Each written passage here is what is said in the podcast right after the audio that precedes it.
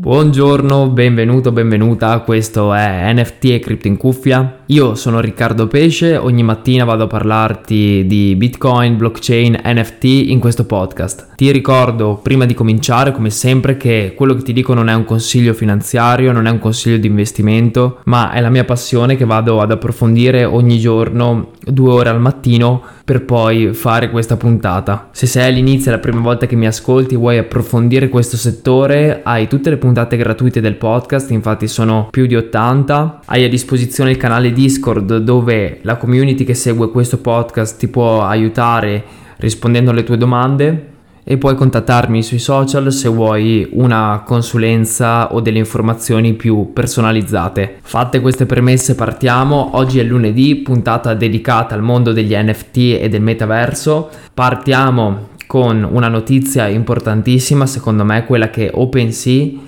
permetterà di comprare NFT direttamente con carta di credito o di debito. È una mossa che avvicina ancora di più il mondo degli NFT alle masse, dopo che Zuckerberg qualche tempo fa ha annunciato che porterà anche lui il mondo degli NFT alle masse attraverso i social, attraverso Instagram, permettendo di verificare i propri NFT e di vendere o comprare direttamente da Instagram degli NFT. Questo servizio di OpenSea verrà erogato attraverso MoonPay, un'applicazione che permette di collegarsi a Visa, Mastercard, Apple Pay, Google Pay e di comprare appunto NFT direttamente in euro o in dollari. Queste sono le notizie che mi piacciono, che avvicinano sempre di più questo settore alle persone comuni. Bisogna diminuire ulteriormente le barriere. Lo stanno già facendo blockchain come Solana, Herond, Polygon, diminuendo le gas fee, togliendo anzi praticamente le gas fee a confronto di Ethereum, e più barriere vengono tolte più questo settore prenderà piede sia a livello B2C che B2B, quindi a livello aziendale anche. Le aziende hanno bisogno di cose semplici per entrare in questo settore. Dopo questa notizia molto interessante, questa mattina voglio parlarti di quello che ho imparato in questi 6 mesi in cui ho iniziato a interagire col mondo degli NFT. Il mio percorso infatti era incominciato col mondo delle cripto, con Bitcoin in prevalenza, e poi piano piano si è allargato, e ho deciso di fare questa mattina un po' il punto della situazione, integrandolo con un video di Giancarlo Bystoken, che è un canale YouTube che seguo, dove parla proprio di quello che ha imparato in quest'anno di attività nel mondo NFT. Primo punto: se entri in questo settore, all'inizio troverai un mucchio di informazioni, un mucchio di trucchi, progetti, tools da usare, troverai un mucchio di mentori che ti raccontano cosa comprano, cosa vendono e tutti i guadagni che hanno fatto, ma la tua situazione è diversa. È diversa perché magari comprare 2-3 NFT anche a 0.08 per te ha un peso, e per chi ha 100 ETH da parte perché ha iniziato a accumulare nel 2019 ne ha un altro. Se tu ti metti qualche soldo da parte ogni mese e quei soldi pesano nel tuo bilancio, vedere dei progetti scendere del 80-90% avrà effettivamente un diverso impatto rispetto a chi ha già un capitale molto alto con cui iniziare e da investire in questo settore, che magari è proprio per lui quello che si può permettere di perdere.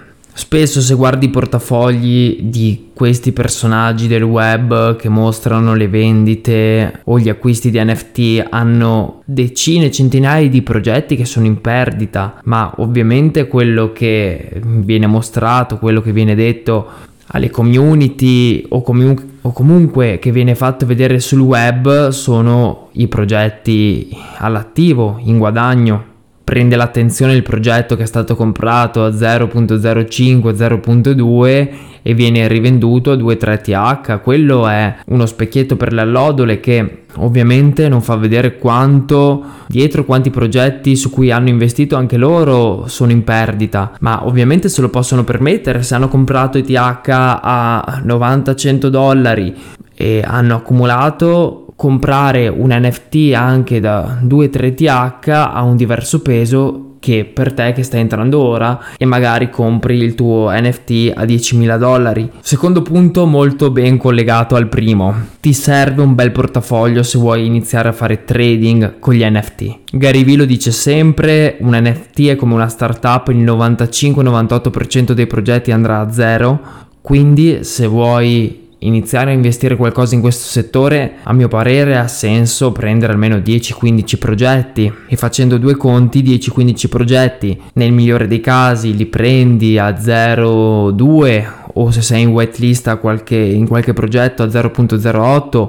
Comunque stiamo parlando di cifre, un budget da $2-3 mila non te lo toglie nessuno, a meno che appunto tu non abbia degli ETH già da parte che hai accumulato e comprato in qualche modo. Sai che di quei 10-15 che prenderai forse 1-2 potranno andarti bene se hai fatto le tue valutazioni, se hai fatto dei buoni studi con cui potrai ripagarti tutto il resto e magari guadagnarci anche qualcosa. Per il mio stile di vita, per esempio, ho capito che non ha senso fare questo, ma cerco degli NFT che hanno un'utilità e credo che il mondo degli NFT si sposterà sempre più verso questo trend, cioè quello di fornire servizi grazie all'NFT. Se vuoi imparare a fare trading di NFT, probabilmente questo non è il podcast che fa per te, devi seguire canali più specifici che appunto si concentrano solo su quello e vanno a speculare, a flippare NFT e non a investirci sul lungo termine. Terzo punto fondamentale, terza cosa che ho imparato, il team è il fattore più importante. Se nel team ci sono persone serie che ci mettono la faccia, che magari hanno già esperienza in questo settore o comunque stanno collaborando con persone che hanno esperienza, hai molta più probabilità che un progetto vada bene, dormi anche molto più tranquillo perché questo ti dà sicurezza, sai su chi stai investendo e hai anche molta meno probabilità che sia una rug pull, quindi che ti freghino i soldi.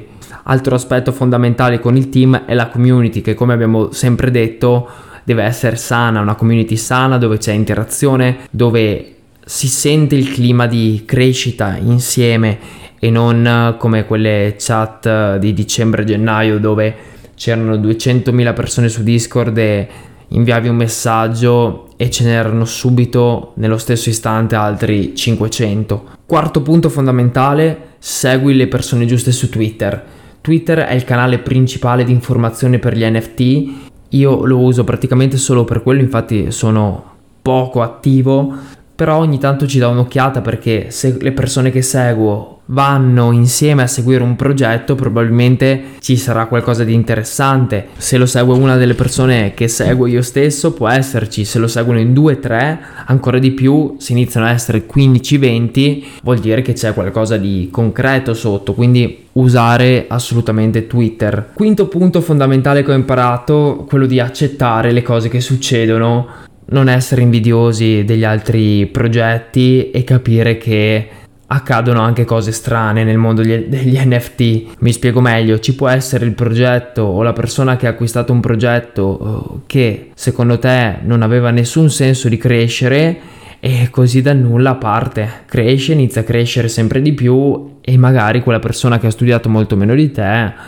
ha dei guadagni maggiori, che è la stessa cosa che è successa e sta succedendo ancora nel mondo delle cripto, perché Dogecoin ha avuto un aumento clamoroso e ci sono persone che si sono arricchite molto con Dogecoin perché c'è stato i tweet di Elon Musk che hanno fatto pampare il prezzo in un modo assurdo quando era semplicemente una meme coin, quindi una moneta nata per gioco. Nel mondo NFT succede esattamente la stessa cosa, ci può essere il progetto della persona che si fa una foto al giorno che va a 3-4 ETH di floor senza alcun senso. Capita, noi dobbiamo fare le nostre tesi e investire nei progetti in cui crediamo e su cui soprattutto abbiamo una tesi, un obiettivo, una strategia di uscita. Queste erano le 5 cose principali che credo di aver imparato in questi 6 mesi di attività nel mondo NFT. Brevemente volevo dirti che oggi c'è la vendita a $1.000 di Fevo World, che è il progetto di Fevucius, uno degli artisti più conosciuti nel settore NFT. Acquistando questo NFT prenderai parte al suo mondo praticamente e avrai diritto anticipato ai futuri drop, a tutto quello che pubblicherà in futuro. Ne sono già stati venduti 24.000 a $1.000, quindi pensate quanto un artista può svoltare la sua vita in questo periodo col mondo degli NFT. Se sei un artista all'ascolto, è il momento giusto che tu vada a informarti e metta nella tua agenda una bella giornata di riflettere su come fare qualcosa col mondo degli NFT. Oltre a questo, ad aprile uscirà anche il progetto Murakami Flowers di Takashi Murakami, il suo seme, quindi l'NFT che ti farà avere il fiore finale, è già 6 ETH di floor, quindi immaginiamoci la collezione a quanto arriverà. Detto questo, ci sentiamo domani con la puntata relativa al mondo delle cripto. Ti ringrazio, ti invito a mettere una recensione sul tuo podcast player se ti è piaciuta questa puntata, mi fa piacere, mi fa continuare a pubblicare gratuitamente questi contenuti. Da Riccardo, buon inizio di settimana, NFT e cripto in cuffia. A domani.